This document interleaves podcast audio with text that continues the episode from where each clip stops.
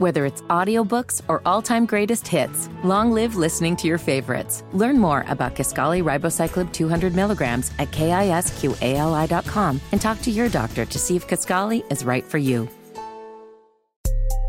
Before we get into this episode of Small Doses, want to let you know that every Thursday at 4 p.m. Pacific, we are premiering Small Doses on YouTube, Amanda Seales TV. I'm there in the chat, and sometimes our guest is there too. And we're talking about the episode in real time. And so you get your opportunity to ask questions about what's being discussed in real time with yours truly. So join us every Thursday, 4 p.m. Pacific. That is 5, 6, 7, 7 p.m. Eastern on YouTube, Amanda Seales TV, for the premiere of the latest episode of Small Doses Podcast. And while you're there, remember to like, comment, and subscribe. All right, now let's do this.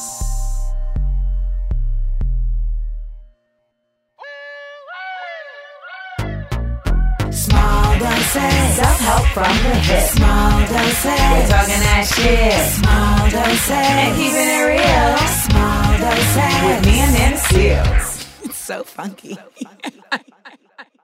Welcome to another episode of Small Doses. Whenever we start, I always end up like looking around because I forget that there's a camera on me, but also then I remember that you guys are listening as well. It's a lot of levels, there's a lot of things going on, going on.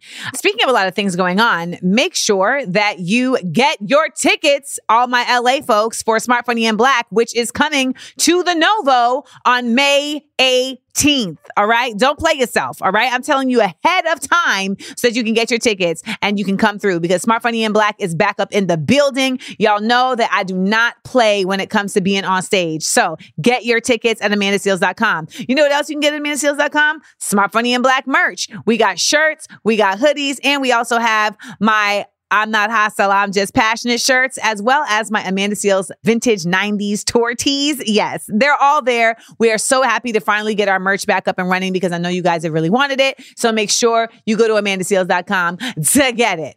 All right. Okay. Let's get into this episode. You know, this episode really is exciting for me because I feel like one, we haven't really gotten a chance to have people in in the house and I haven't had people, you know, in like person in a long time, like literally since the pandemic. And we haven't had anyone that I don't know. So this is like a really great person to start that with because I found out about Shirley Raines through attorney Ben Crump's page on Instagram where he shared her interacting with the houseless people down in Skid Row in Los Angeles. And she has a van and people come to the van and she gives them food and hygiene and supplies, etc., from tents to lashes. Okay. And what struck me was just her kindness. And by the way, like, why is kindness striking you? Because it feels like it is such a deficit, particularly in those types of spaces, right? Like it feels like we are so often hearing stories about the cruelty of people to houseless people, right? There's the guy that was spraying the woman on the sidewalk. There's the legislation in Iowa who is, I mean, this isn't necessarily just to houseless people, but they're trying to say that, you know, if you're using WIC, you can only use it for certain items. Like they're saying that you can't use WIC for Kraft Singles. You can't use WIC for steak. Like basically, if you're poor, then you need to feel poor. That's basically what they're trying to say. Like in watching her interaction with the community, you really just remember that there is kindness out here, there's compassion, there's realness, and there's beauty in really just meeting people where they are. And it struck me, and I just DM'd her to just show her like love, right? Because that's something I, I really do appreciate about social media is like if you fuck with what somebody's doing, you can actually take the time to tell them. What's crazy is about how many people don't fuck with what somebody's doing and they take the time to tell them. And I'm just like, you know, here's the thing. I didn't need to know you don't like me. But I really, if I see something that somebody's doing, whether it's art that I love or whether it's just like working with animals or working with people, etc., I really try my best to like just send them a message, whether they get it or not. Cause I'm very, i I've become very big on like, just send the message. Whether people respond or not is irrelevant. Send the message, send the energy. So I sent her the message. And then I was like, I should have on the podcast. Let me just ask. And so I threw it out there. And so she replied back like so quickly. And she was just like, Oh, thank you for the love. And she was like, I would love to do your podcast. And I was like, Oh my God, it's going to be an in person because she's in LA. And so I'm just really excited to get the opportunity to speak with her. And I'm not to lie, like this intro is coming after the interview. So I can speak like in, with actual knowledge about how the interview went. And it was so dope to meet a person who is such a full person. You know what I'm saying? Like, I feel like, particularly in the setting that I'm in in LA, like you're just meeting a lot of folks sometimes who aren't really being their full selves or who aren't willing to be their full selves. And I'm not trying to shade them, but it really is there's there's a comfort, there's a exhale that happens in like seeing somebody who is similar like i feel like i'm my full self in whatever room i'm in and it has served me well.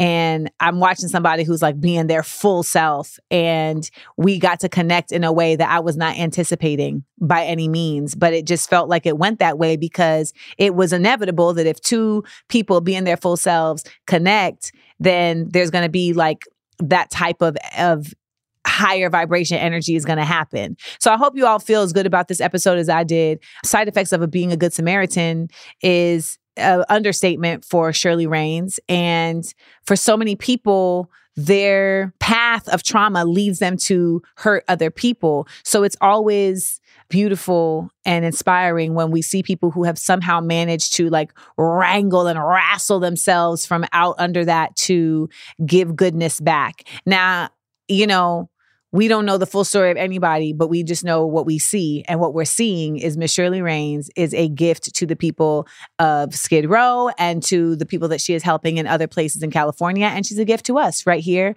on Small Doses.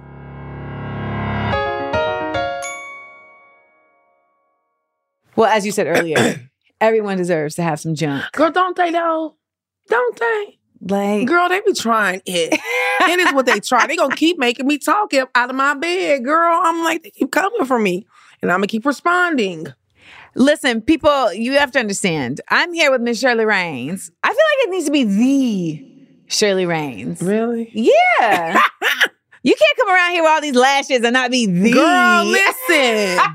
Try well, I had to come up in your house, girl, your space. So I'm trying to get you. You know, I'm like coming to you, Queen. So I'm like, let me get it together. I can't come that Queen Raggedy. I wasn't dressed yet when she arrived, and it gave me the inspiration to say, "Well, let me bring out a sleeve. Listen, let me bring out a sleeve." and the sleeve is working, honey. It's Thank working. you. I'm so honored to have you here. And, you know, I feel like you were on your Instagram earlier today and Yeah. you were saying that people were coming at you about giving the kids candy, which uh, also, like, shut up. Exactly. Y'all just be talking. Exactly. And I don't understand it. Like, I feel like people really just are talking out their ass like they never had candy when they were kids or like, exactly. I don't know that they're saying that like people without shouldn't have good things like the Iowa legislation. That's what they're saying.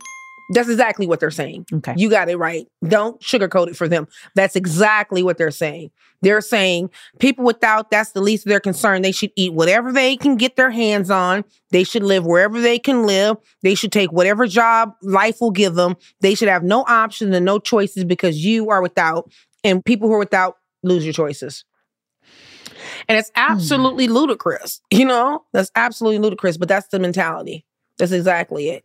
I just wonder how did we get here? Like there's such a separation. Okay, well let me just say this.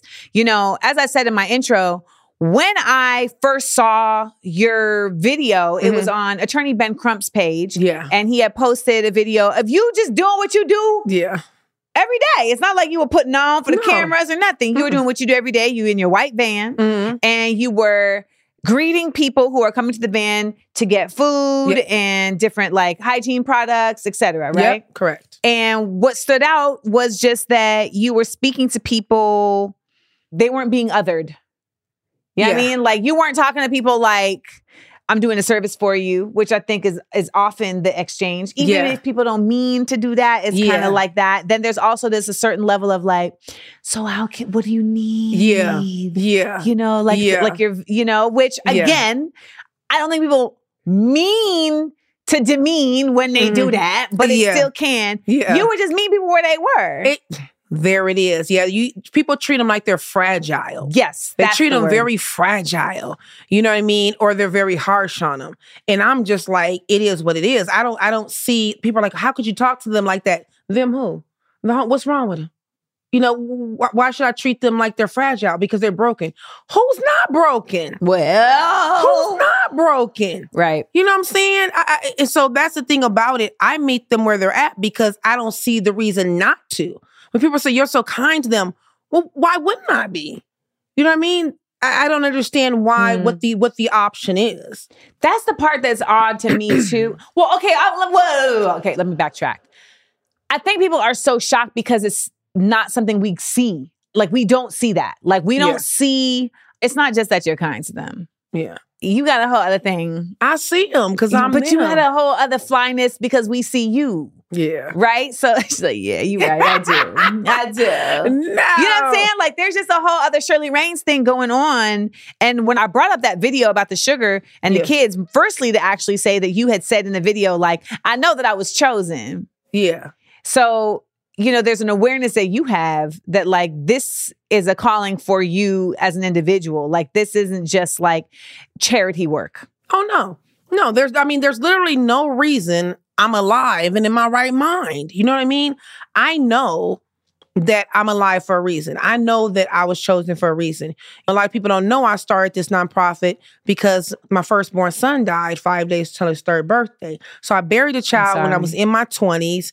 And then years later, had another child with the dad, and the dad came down with colon cancer, died in his early I'm 30s sorry. buried my grandmother who carelessly left the medication lying around that my son got into. So I started burying my whole family. You know, while dealing with this trauma, with panic disorder, totally just became a menace to society. It was the trauma of bearing a child. It was the trauma of bearing my family, but it didn't look like that. I looked like the angry black woman, the chip on my shoulder. You couldn't tell me nothing. I was very defensive. I was very strong, but people didn't understand what I had went through. And a lot of that strength was also fear, fear of showing any kind of level of vulnerability. So here life takes me on this journey. And when I'm in my late 40s, opportunity presents itself another time for me to do something different. And this time, I don't know the cry for help I've been crying since I was in my 20s, the same cry I gave in my 40s, but something happened and it put me in the right place at the right time. And I met someone who was feeding the homeless. And I was like, okay, I'm gonna go with you. And This was in LA. this is in LA, Polly's Project. And so I went with this organization, was feeding the homeless in the back street of LA. And it was a lot of LGBTQ and everybody in that area. And of course, they, Queens love my face. So Queens like, oh my God, girl. nah. Use beat. I'm like, okay. And they kept telling me over and over. I'm like, you know, after the third time going, I'm like, well, do you want this? And they were like, yeah. So I went home and got little supplies I had at home and, you know, took it out to the community. And they started calling me the makeup lady. And that's how I started. But my grandmother always taught me when you go into somebody's house, you always bring something to eat. So I'm not going to do your makeup and not feed you. So at that point, I was buying pieces from Costco, getting my makeup from the Dollar Tree, doing whatever I needed to do. But at the same time, it started to heal me because I found a sea of broken people. I'm like, I've been looking for you guys forever. Like, this is my home. And it just was clear to me since seven, you know, fast forward seven years later, here we are. It's clear to me that everything I went through, everything from burying my child to my panic disorder, which I'm still struggling with, it was for this reason. This is my purpose. I can feel it because there's not a person in the street that I don't relate to. There's not a circumstance or situation that I don't feel. And that's why I move the way I do. That's what y'all feel. What what you feel, what you see in me is that authenticity. That's what people are attracted to, and that's what they see. And that's not for a blue check mark. That's not to sit on anybody's couch. That's not to be invited to the party. I'm used to staying at home anyway. I like my home anyway. you, I don't play well with others anyway. I like my own sandbox because I throw sand and a lot of it. don't get it twisted. You know what I'm saying? So um, I don't do it for that. I do it. I think to heal the pieces in me that I feel like I feel like I would never have a normal life, whatever that looks like. But this is the closest to normal as I can get. I can take all of my pain every day and I can go apply it somewhere. I can't get rid of it, but at least if you can drop it off somewhere for a couple of hours, it makes the load less heavy. Mm. But I'm forever going to carry this pain. But it, it does give me an opportunity to release it for a little while and help somebody else with their stuff. And then realize no matter what, I'm I mean, I've gone through all this. I'm still in my right mind and my health. Ch- Chosen. Of course. I mean, you mentioned, can I say what, how old you said you were? yes. You said you was 55. I'm 55. honey. This is Bitch, Melanie. where? Like, It's God. It's God, girl. Now things down here is sagging a little bit, but we ain't gonna talk about that. Victoria done made a secret for that. But child, listen, he ain't put them up here, but they down here. It's okay because I accept every people. Yes, but that's that Melanie. You know, I don't look like what I've been through. No, I you're not wearing don't. it. That's for damn sure. And you know, and there's a reason for that. I think, and I think I'm. I know. I, I know this is my purpose. I know this is my because I feel it in my spirit, and that's why I talk to them like that because I know what it's like to not be seen. You know what I mean? I know what it's like to not be understood. I know what it's like to be in a complete meltdown and nobody take like five minutes to just calm you down. You know what I'm saying? You can't solve the. I'm not trying to solve your problems. I'm trying to apply pressure to your wound so you don't bleed out. But I'm not trying to solve. Right, You know, people right, are right. like, "Well, you're not getting them off the street." Well, damn it, that's not why I'm here. Now, is it? I'm not trying to solve homelessness. Mm. I'm trying to just. I'm listen. I'm the first responder. I'm CPR. I'm waiting for the real help to come. You know how you get the first responders Yeah. and they call for the real help? yeah, they keep you alive Okay, that's all I'm doing. until the surgeon or whoever arrives. Okay, so where's the real? The real help is the city. The real help I was is going to ask, who do you feel is the real help? the people that say, Miss Shirley, you should do this. Why you don't do it? Yeah. Why you don't do it? Miss Shirley, you should come here and do this. You should do it. Why do I have to do it? You're good at it. Why can't you be good at it? You pointed it out. He who saw it, fix it. You know what I'm saying? But I'm just the CPR. I have a 12th grade education. So I feel like if I can do all this with a 12th grade education and not a I individually, a we collectively, I have, you know, people who've been behind me and supporting me in a team. If we can do this and I start this with a 12th grade education and no money, and I'm still, I'm still, we're fully funded by social media. We are still to this day fully funded by social media. That's TikTok, Instagram, Facebook, Twitter. That's where our money comes from. We don't get grants. We don't. Uh, we don't get. Is any that of- by choice? no, we did. It's. I'm a black woman taking care of a black and brown community that they would love to see disappear. This is Skid Row.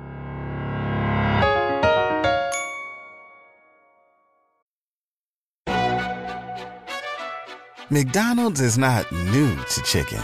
So maybe stop questioning their chicken cred and get your hands on the McCrispy. Juicy fried chicken, buttery bun, unmatched pickle to chicken ratio. Yeah, they know what they're doing. In fact, we can honestly say they're not new to chicken, they're true to chicken. The McCrispy. Only at McDonald's. Ba da ba ba ba. Whether it's audiobooks or all-time greatest hits, long live listening to your favorites. Learn more about Kisqali Ribociclib 200 milligrams at kisqali.com and talk to your doctor to see if Kisqali is right for you. So tell people about Skid Row because my listeners, I think, you know, there's definitely people who are listening that are aware of what Skid Row is, but I think for the most part, most people don't know. So Skid Row is a um sorry to cut you off. Go ahead. so Skid Row is a area in um, Los Angeles. It's a 55 block radius. And inside that 55 block radius, it encompasses about they say the numbers are 8,000. I think that's um a low number due to the pandemic, everything. Oh yeah. Oh yeah. More than that. I would say it was Okay. more than that in a 55 block radius. So that's homelessness. And that's actually a great percentage sleeping on the street. You have three active shelters in Skid Row, each shelter housing about 260 at a time. Plus, you throw in a couple of the project room keys that were built during the pandemic. So you probably have out of that 8,000 at best, maybe 2,000 that you could say can get housing if they stand in line and, you know, do the process. But that still leaves another, what, 6,000 out on the street. You know, five or six or how many thousand out on the street. So it's a great deal. And, and I think, and I say five or six or more because I don't believe that that number is still 8,000. I believe it's elevated number. Is Skid Row comprised mostly of people who, in your opinion, want housing? Because I feel like there's people who are like, I don't even like, I, like I don't even want to have to be on the grid. Like I feel like there's people who are like, I'm cool with living in a certain way, a certain existence that I don't have to answer to to the man, et cetera, et cetera. But then there's also like families who genuinely like don't have homes, they don't have access, and then there's also this I, the mental health issue, right? Mhm. When you look at Skid Row, like and the houseless problem in LA. Mm. How do you feel like Skid Row is comprised? Like, who do you feel like comprises Skid Row? Th- this is what I'm Because it's a unique. Would you say that? Uh, another question. Would you say that Skid Row is a unique area of houselessness to LA? Oh, yeah. Definitely I would say it was unique.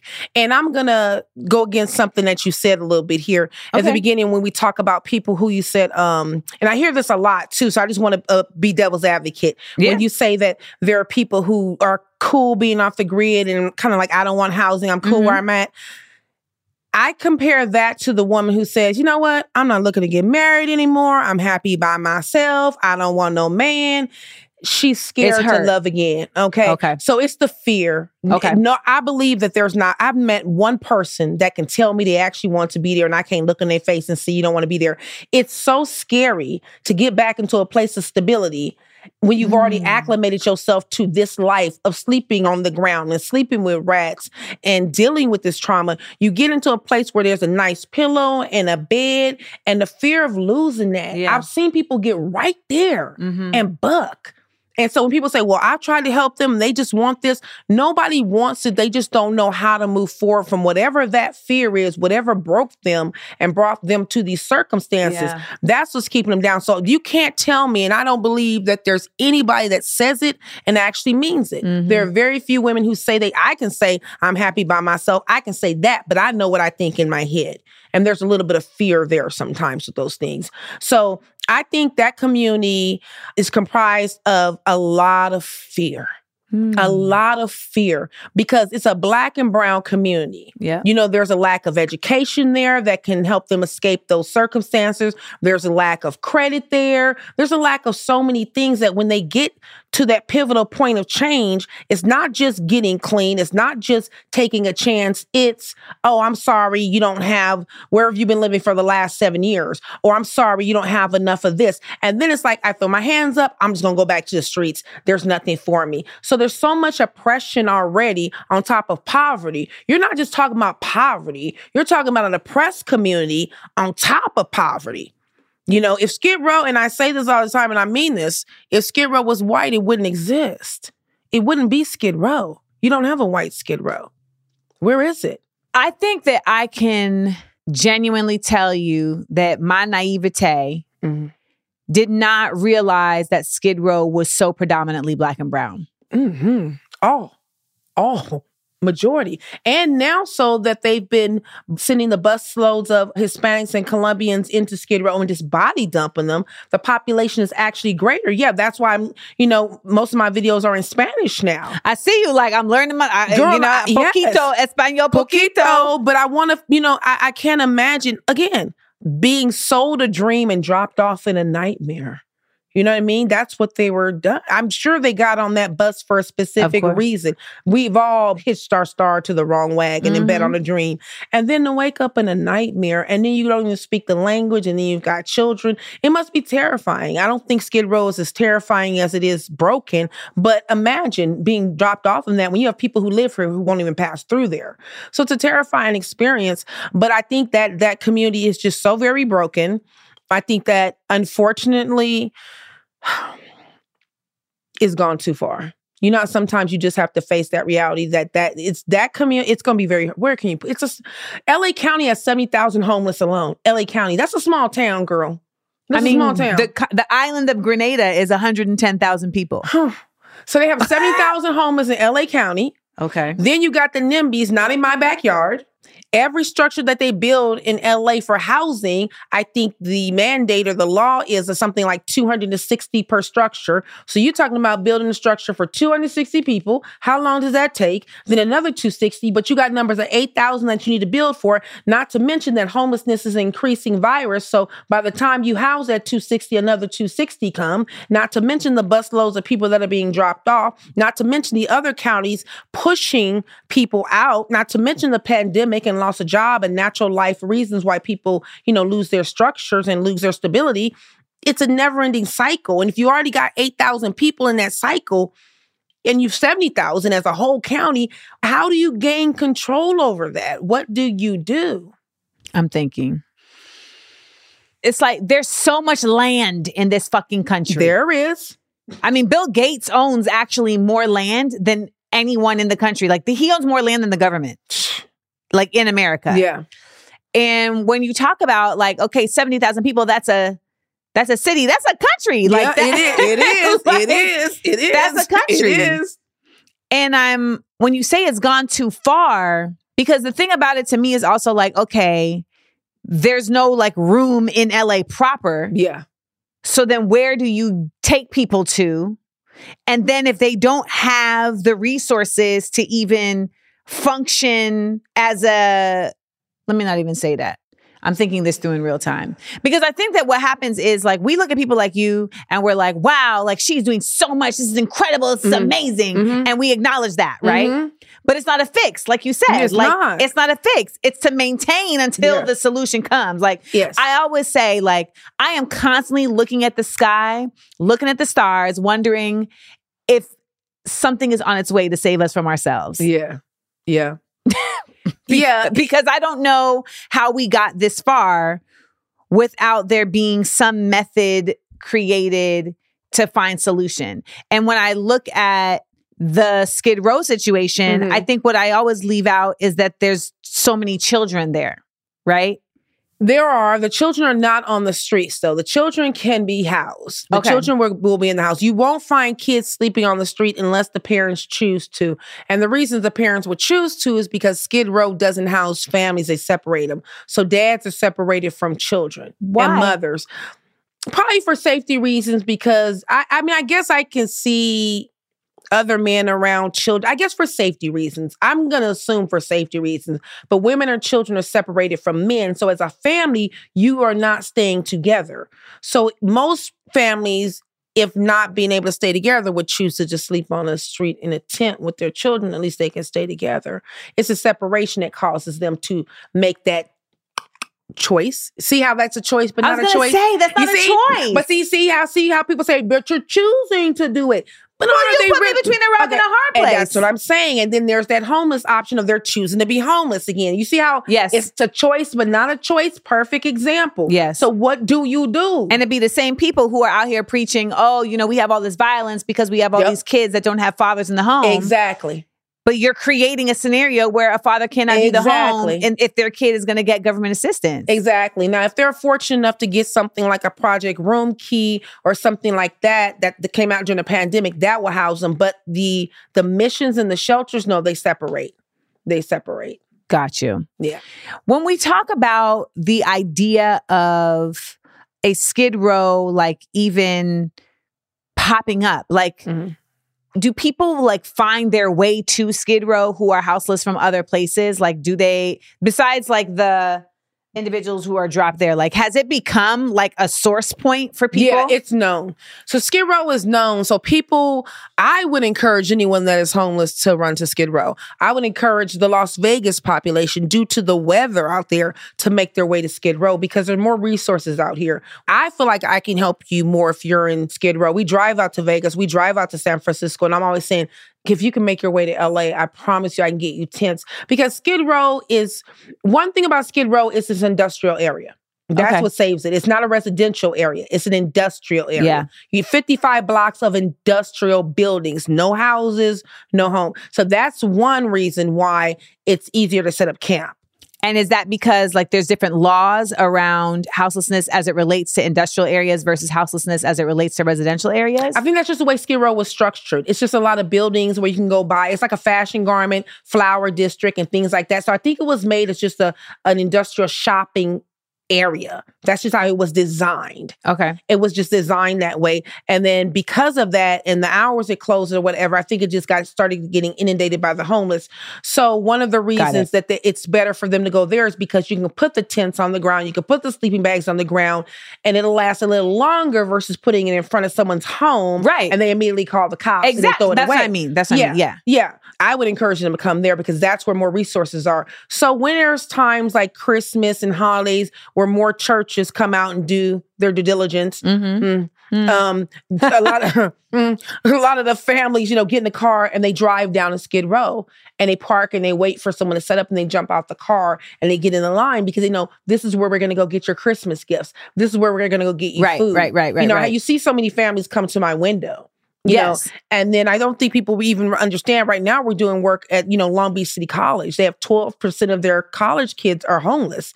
That's 5,000 kids on the campus. So we've been feeding Back since up. What? So we left Skid Row for a little bit. I was trying to, you know, branch out and do a little more things and reach a little more, make a little more reaches. And Skid Row got dangerous. And I hit up Long Beach College because I'd heard about kids sleeping in their car. And I made a connection with the resource center there. And they have like a health services there.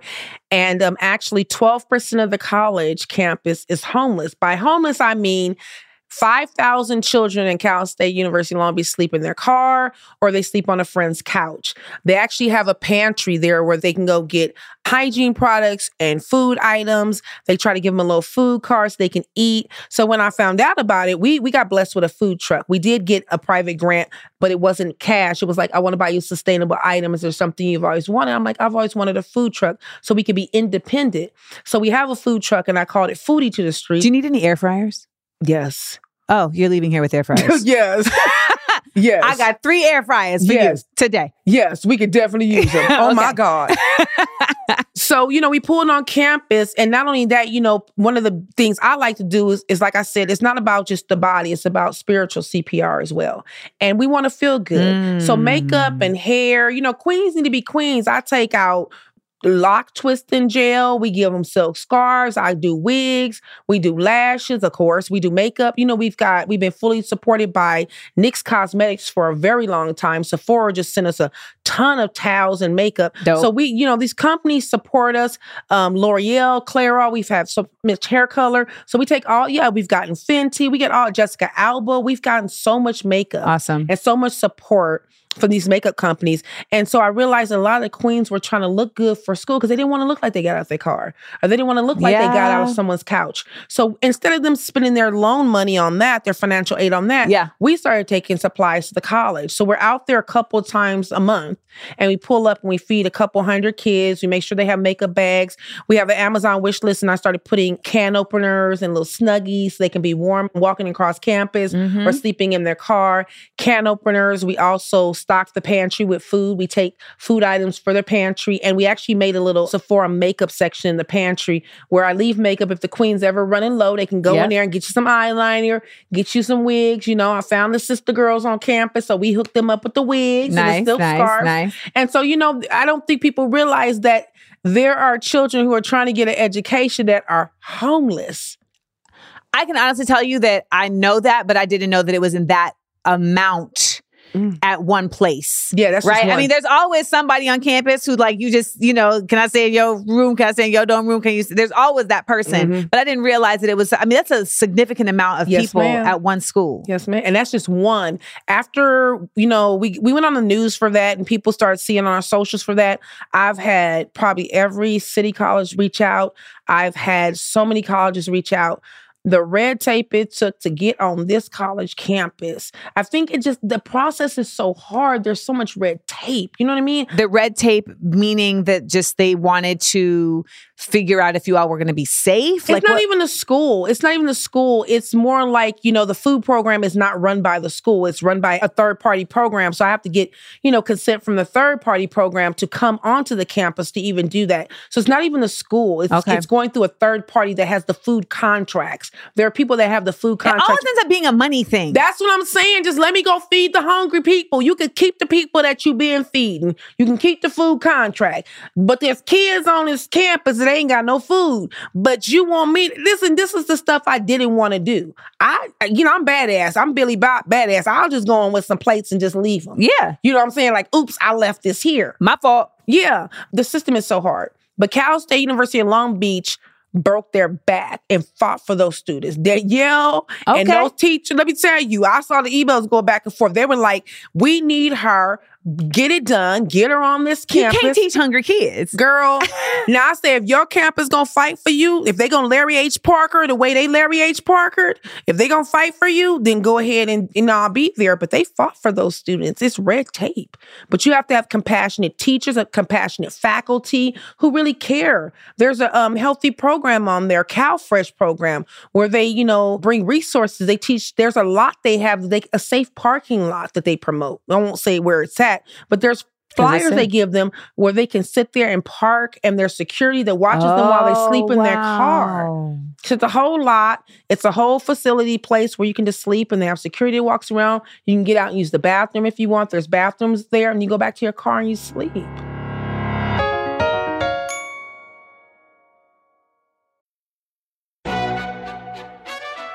McDonald's is not new to chicken. So maybe stop questioning their chicken cred and get your hands on the McCrispy. Juicy fried chicken, buttery bun, unmatched pickle to chicken ratio. Yeah, they know what they're doing. In fact, we can honestly say they're not new to chicken, they're true to chicken. The McCrispy. Only at McDonald's. Ba da ba ba ba. Whether it's audiobooks or all-time greatest hits, long live listening to your favorites. Learn more about Kisqali Ribociclib 200 milligrams at kisqali.com and talk to your doctor to see if Kisqali is right for you. I, you know, I just came back from Kenya and we had went through a housing settlement in Kenya and went to a school Mhm. for, you know, that they like it's eh, I say makeshift in the fact that they like made it out of nothing, you Mhm. know, but it is not makeshift in that it is substantive. Like what Mhm. they're teaching these kids, the love that they're giving these kids, the food that they're giving. I mean, they're giving them a future. And I think for so many folks though, they don't realize that like this is also in America. Yeah. You know, like we have our own version of quote unquote slums in America. Yep. And I think that in America, it exists in a whole other way because there's no reason. Mhm. It every time I see like sports has become difficult for me to watch. Girl, say it. Say it out loud. Sports has become difficult for me to watch because I'm just like, how is there so much money? There it is. I'm waiting for that. I'm telling you, th- this is what I'm saying. Poverty is not because of lack of money. no. There's no lack. When people are like, "Oh, you know, there's waste." There's no. We don't have waste. There's no lack. We have there's no waste. Thank you. we have greed. We have excess. That, and this is why when people keep on saying, Shirley, are you excited because they raised the budget? Money has never been the problem that Skid Row exists. Money is not the reason that there's a Skid Row. There is plenty of money for there to have never been a Skid Row. There is a Skid Row because there is racism. There is a Skid Row because there's an imbalance of fairness in this world. There's a Skid Row because number one, we are built on stolen land and the whole land is tainted. We are, this is a It's freaking cemetery. yeah. It's a cemetery. We stole the lands. The land is cursed, but Skid Row cannot be resolved by money because money has never been the issue. It's just not. Opportunity has been the issue. You know, how do you fix that? Again, I have a 12th grade education. I know how to feed people and love up on them, but I'm not going to even act like I, need know you to stop answer. saying that. I'm gonna tell you why. Oh, okay. Because Frederick Douglass was a whole slave. Mm. And he did not have an anything great education. And he could figure out how to fix shit. Thank you. Like there's no and by the way, this education that they give in this in this America ain't that great anyway. Mhm. So, so let's not give too much credit, okay? Because I'm watching TikToks where kids can't name five African countries. Girl. And are not embarrassed about it. Mm. Like they like, nope, I can't name five African countries. Just for the record, Niger, Nigeria, Kenya, Malawi, and Mozambique. Okay. Good. So I just but, but they're like, I don't need to know anywhere else. Yeah. But I just say that to say that like what you're saying, you don't need to be book smart. It's life smart. Yeah. And the problem is that so many people that are in power are book smart, yeah. but they're not life smart. And so they can't connect the dots Exactly. between the books and the life Exactly. in order to make the solutions that need to happen in this society. And then you have the folks who don't, they're not even book smart. They just got money. Exactly. They got legacy. Because, you know, when I found out that you did not have to have any level of like degree to be a senator or a congressperson, like you just had to have the money to run, I was like, wait, I didn't know that. Oh, No. wow. Oh wow. you don't have to have none of that. See, I'm also I'm so I think you intimidated by just that need to have a high school education. I think it's it's the same as like to be a policeman. and that's so crazy because that crowd. Is. So when are you me. running for office? Listen, listen. You know, so many people want me. You know, um, one of the things too is I've never sat down and gone to any of these so-called meetings where you get, listen. The two minutes listening, y'all talk about what you could have been doing is two minutes. I could have been doing something. You know what I'm saying? Time is very valuable to me. I'm more here, but I, I've got a team now, and we were we're presenting the opportunity to working on the, both sides. They can do that part while I stay out in the streets. You know, I think, and you know, correct me if I'm overstepping, but I'm I'm an overstepper, a habitual line stepper. but I do think there is something to be said for making time to go in there and say things out of your mouth because you show up different in the world. Like you show up different physically, Yeah. right? But you also, like you said, you show up different spiritually. And a lot of these folks get away Mhm. with telling themselves that they're doing something Mhm. because no one has been able to effectively come in Yeah. and tell them what they should be doing Yeah. because it requires a force of nature Yeah. to change these motherfuckers. Like it requires Yeah. something otherworldly. You are otherworldly. You don't even look like you from here. we I'm from Compton. Listen. like, you know what I'm saying? It, ta- it takes one to know Yeah, one. Like I be listen. looking at humans like, who are y'all? Like I don't even feel like we're the same. But I, I really feel like there's a need. There's a need for like movement shakers at this point. Yeah. Because a lot of the shit that's going on is just people have been able to get away with shit because they aren't being challenged. They're just not being challenged. They're not. And sometimes I guess I feel like it falls on deaf ears. And I'm like, you know what? I can probably go out and do this versus this. And, you know, I agree. You know, I mean, I, I I hear what you're saying. I think I'm falling to an awareness more of taking another chance. I think that's that fear factor of why should I go? Why should I take a chance? It's not going to do anything. I'm any not good. saying go to every goddamn meeting. no, and I sit know down. what you're saying. Make a make a Step in. I'm the Yeah. Shirley Yeah. Reigns. You I know- feel like it needs to be a spectacle. We need to have a, it needs to be a whole procession, like you Listen, coming into the ring. Like when Martin had Martin, when they Malcolm and Martin, when they walk and stuff. Oh, yes, I want that, honey. I want when everybody turn their head and Ulysses, oh, baby, the melanin power of that movement.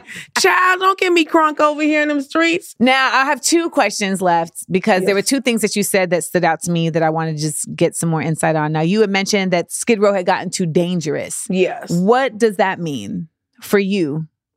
We got shot up. Our some of my volunteers' cars got shot up. It was a just wrong place, wrong time. It's just it's the streets. You know, you know Shot up as like as a byproduct of some other conflict that was going on? Yes. Or Yeah. it. Okay. Yeah, but you know, it just is one of those things where you know, I consider myself the the snake charmer. You know, you never feel like the snake is going to bite you. You know what I'm Mm. saying? And I, I think that's women in general. We always feel like we're the snake charmer, uh, but eventually he's going to bite us.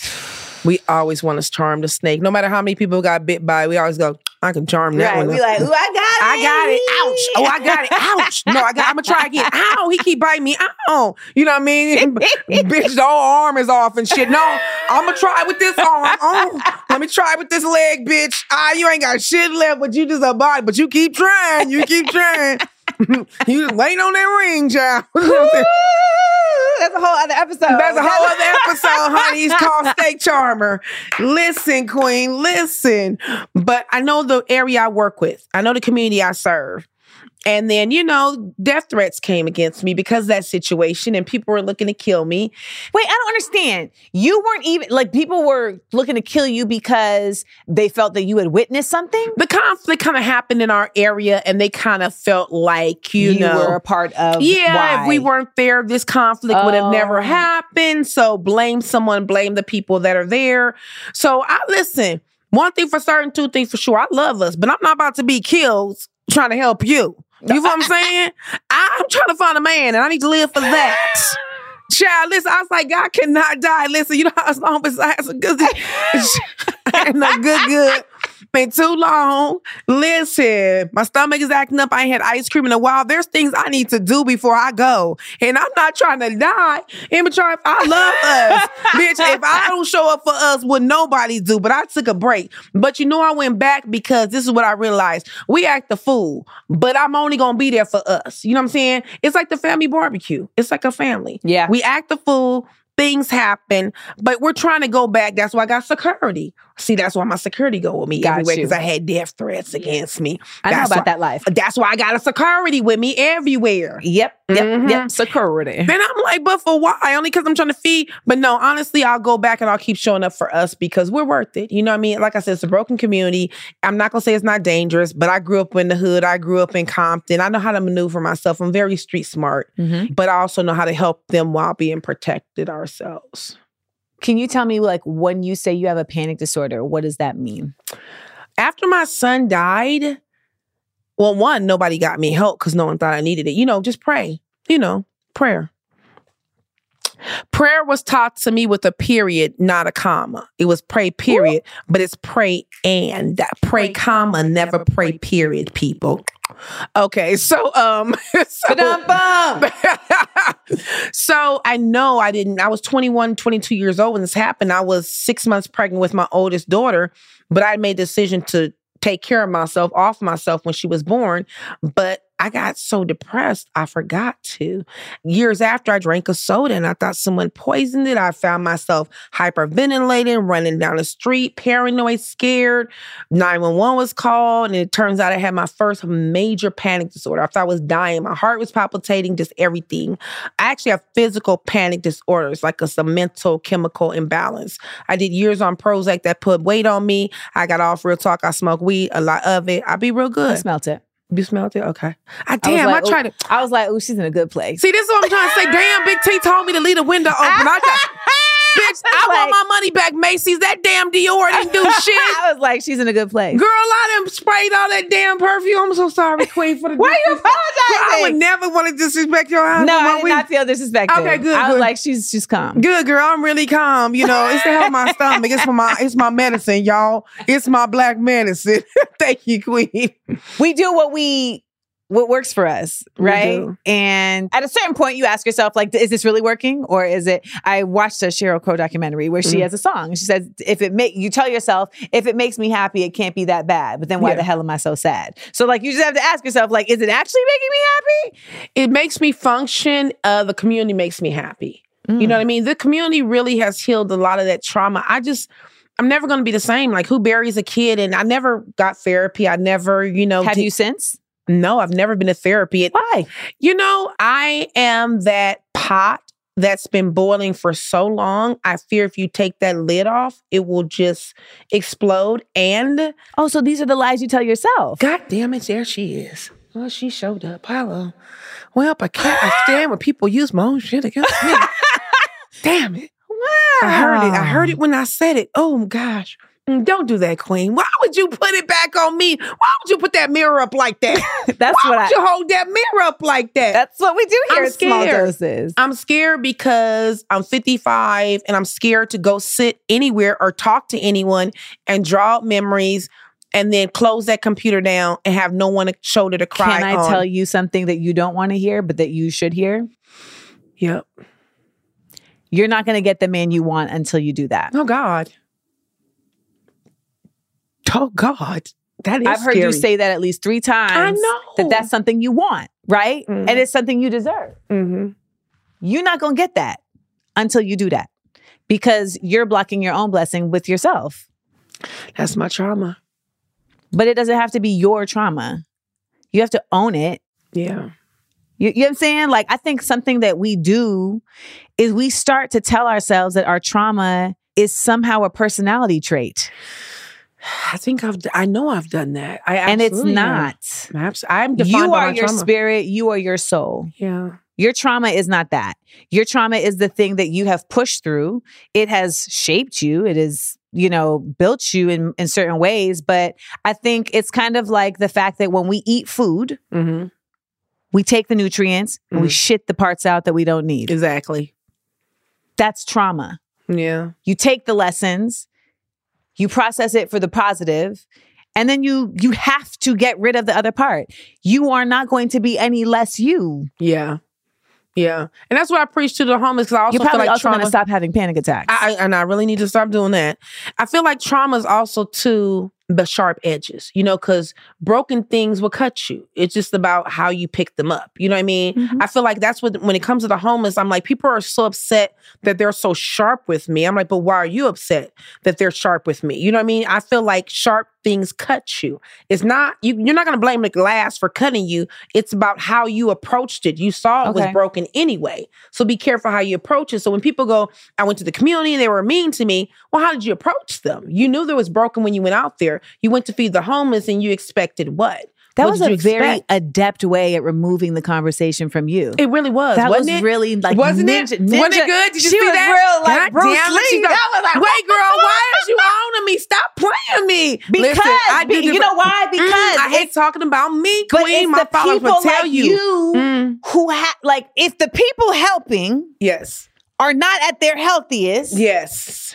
Come on, Queen. Say they it. can't be at their healthiest. I'm, I'm scared. I'm really scared to di- you know. You know what's so wild is that when you do it, you're gonna be like, wow, I was really whack for being like scared. Like, not even whack, that's not the word. You're gonna be like, wow, like this was actually not like I done built up a whole narrative. That's not even.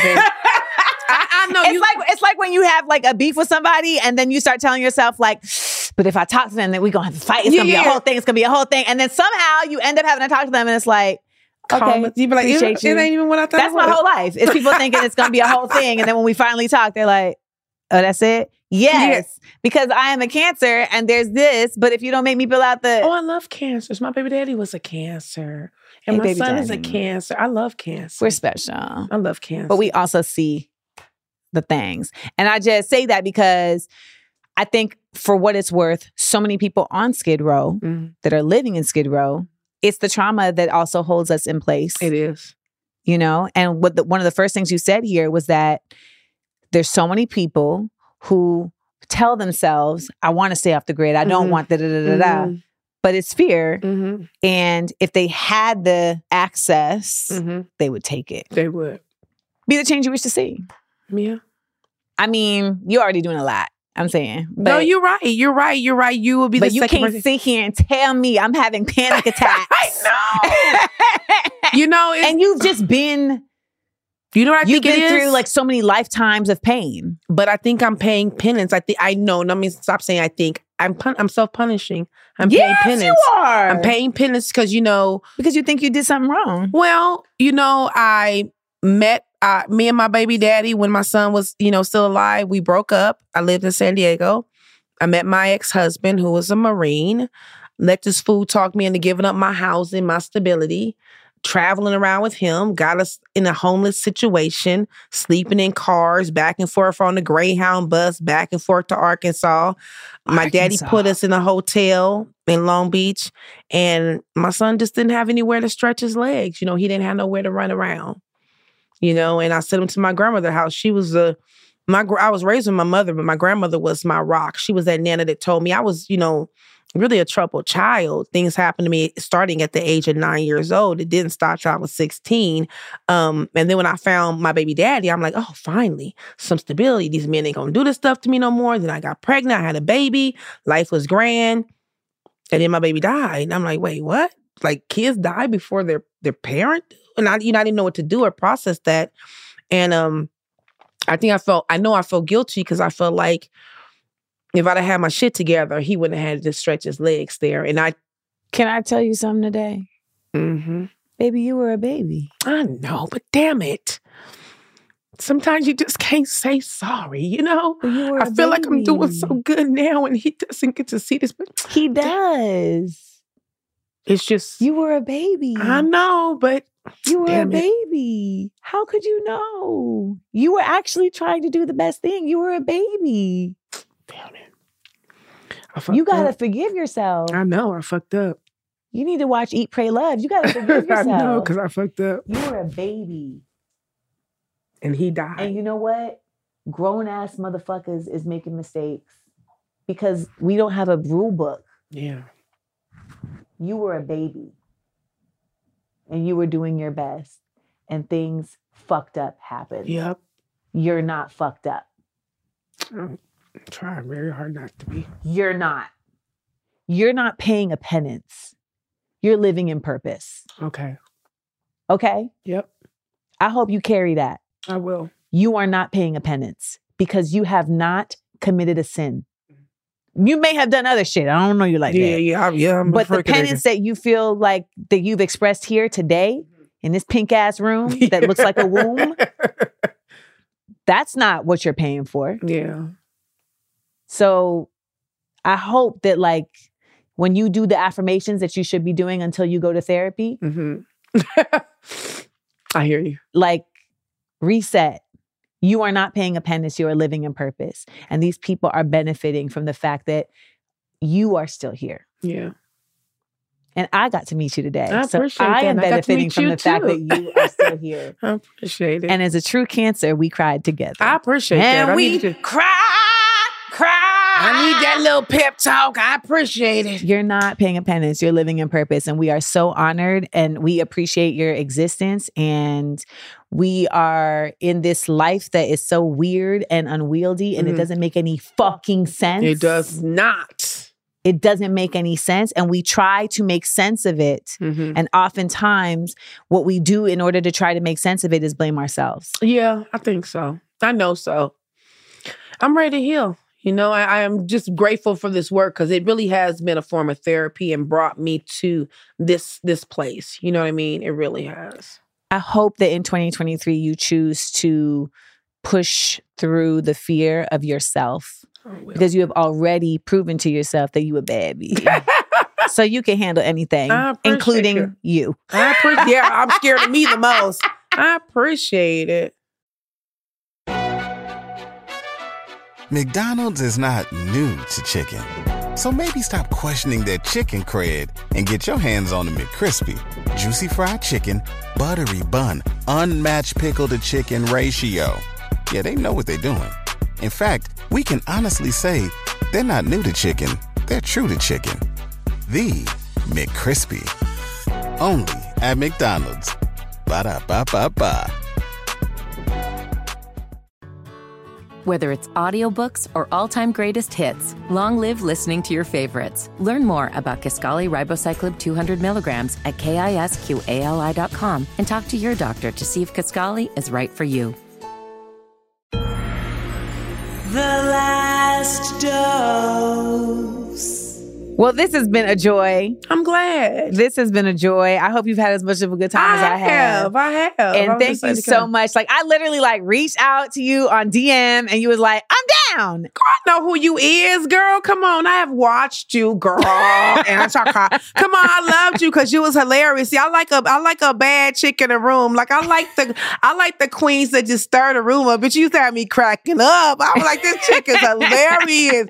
You and Ken, I'm like, they don't care. I love when y'all went to events together. You was just the fool in the room. I love the character of that. I was like, I really like this lady. She's hilarious. Thank When you you. was pregnant, you were you good, girl. no, you for real was like you was just like mad ass. You didn't care about nothing. I'm like, I love her. You had cancer mentality in that role. You know that? You know what was interesting is that that role originally started very tropey. Like I Mm. feel like in the first season it was very like light skinned bougie bitch.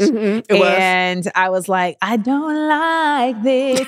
and so I would, you know, I- like the actor in you tries to kind of like bring things Yeah. through, Yeah. even though the text might be written some way. You like, but if I say it this way, Yeah. it has a little bit more. And so I was like doing that. But then I feel like the writers, you know, actually like over the course of time, really allowed the character to become more like the truth teller. Yeah. Which is what a cancer is. We Yeah. are the truth And teller. that's why I said it was a can it turned Yeah. because I could I agree with you. The first season you weren't, but when you came back, you were the cancer in the room. Was Yep. like, this is the truth, deal with it. Okay. And you could just kept talking. Yep. Like it wasn't even said. like it's not like we're gonna all stick here. Yeah. But it needs to be acknowledged. and put on the Acknowledge, and then we're gonna move on. Yes. Yeah, I loved it. Well, thank you for the love. Thank you, my love. And keep on showing the love to the people and uh, showing love to yourself. I definitely will. Okay. And, you know, I think it is such a rare, it's rare that I feel like social media like shows up in the positive way, but it showed me to you. Thank you so, much. I shout out that. to the socials and we'll get you your air fryers because yes, I got security right down there to carry them, girl. Security, come get these air fryers. Now, if people want to follow you on Instagram and if people want to help, because you said that, you know, not just on Instagram, but if people want to follow you on social media and and be a part of the social media that is funding you, Yep. how can they do that? They can find us at beauty, the number two, the word the streets with a Z on the end on all social media platforms except for Twitter, we're beauty2 street, or you can visit our uh, website, beautytothestreet.org. Org. We have Amazon wish list. Um, if you want to purchase items for queens, we have wigs, silk scarves, everything from sleeping bags, tents, and blankets, which are like essentially someone's home item. We have Patreon. We have all of our ways to donate. We also have a um a mailing address, and people can either drop off clothes. We take clothes. You know, Lizzo was cleaned out our closet I think twice and donated to us. So we take clothes, which is really hard to find. So Is it really? Yeah, if you have a sweet, yeah, well, the rain, everything is damaged for them. I have three bags for you. girl, yes, that's what I'm saying. How can I get them to you? We take every, We can make it happen. I got it. I got three bags Okay, right now. we'll make it happen. Right now. Oh, they ready to go? Yes. Oh, well, just put the security down there with the. I don't know truck. what's I don't know the size of the vehicle, so I don't know. Oh, it's a it's an SUV. It's like well, a you security leaving here truck. with three bags of clothes. okay, and the air fryer. And I, air I got. I got security and a driver down there. They can carry that stuff. All right, Girl, now. we got the capability to take that stuff. Stop playing with me, girl. I'm ready. If you stay ready, you ain't got to get ready. Now, listen, you know, black folks bring enough room to take something home with us. bags. I'm Facts. leaving here with some. I'm leaving here with some glory. Thank you, Shirley Ray. Thank you. I appreciate you, Queen.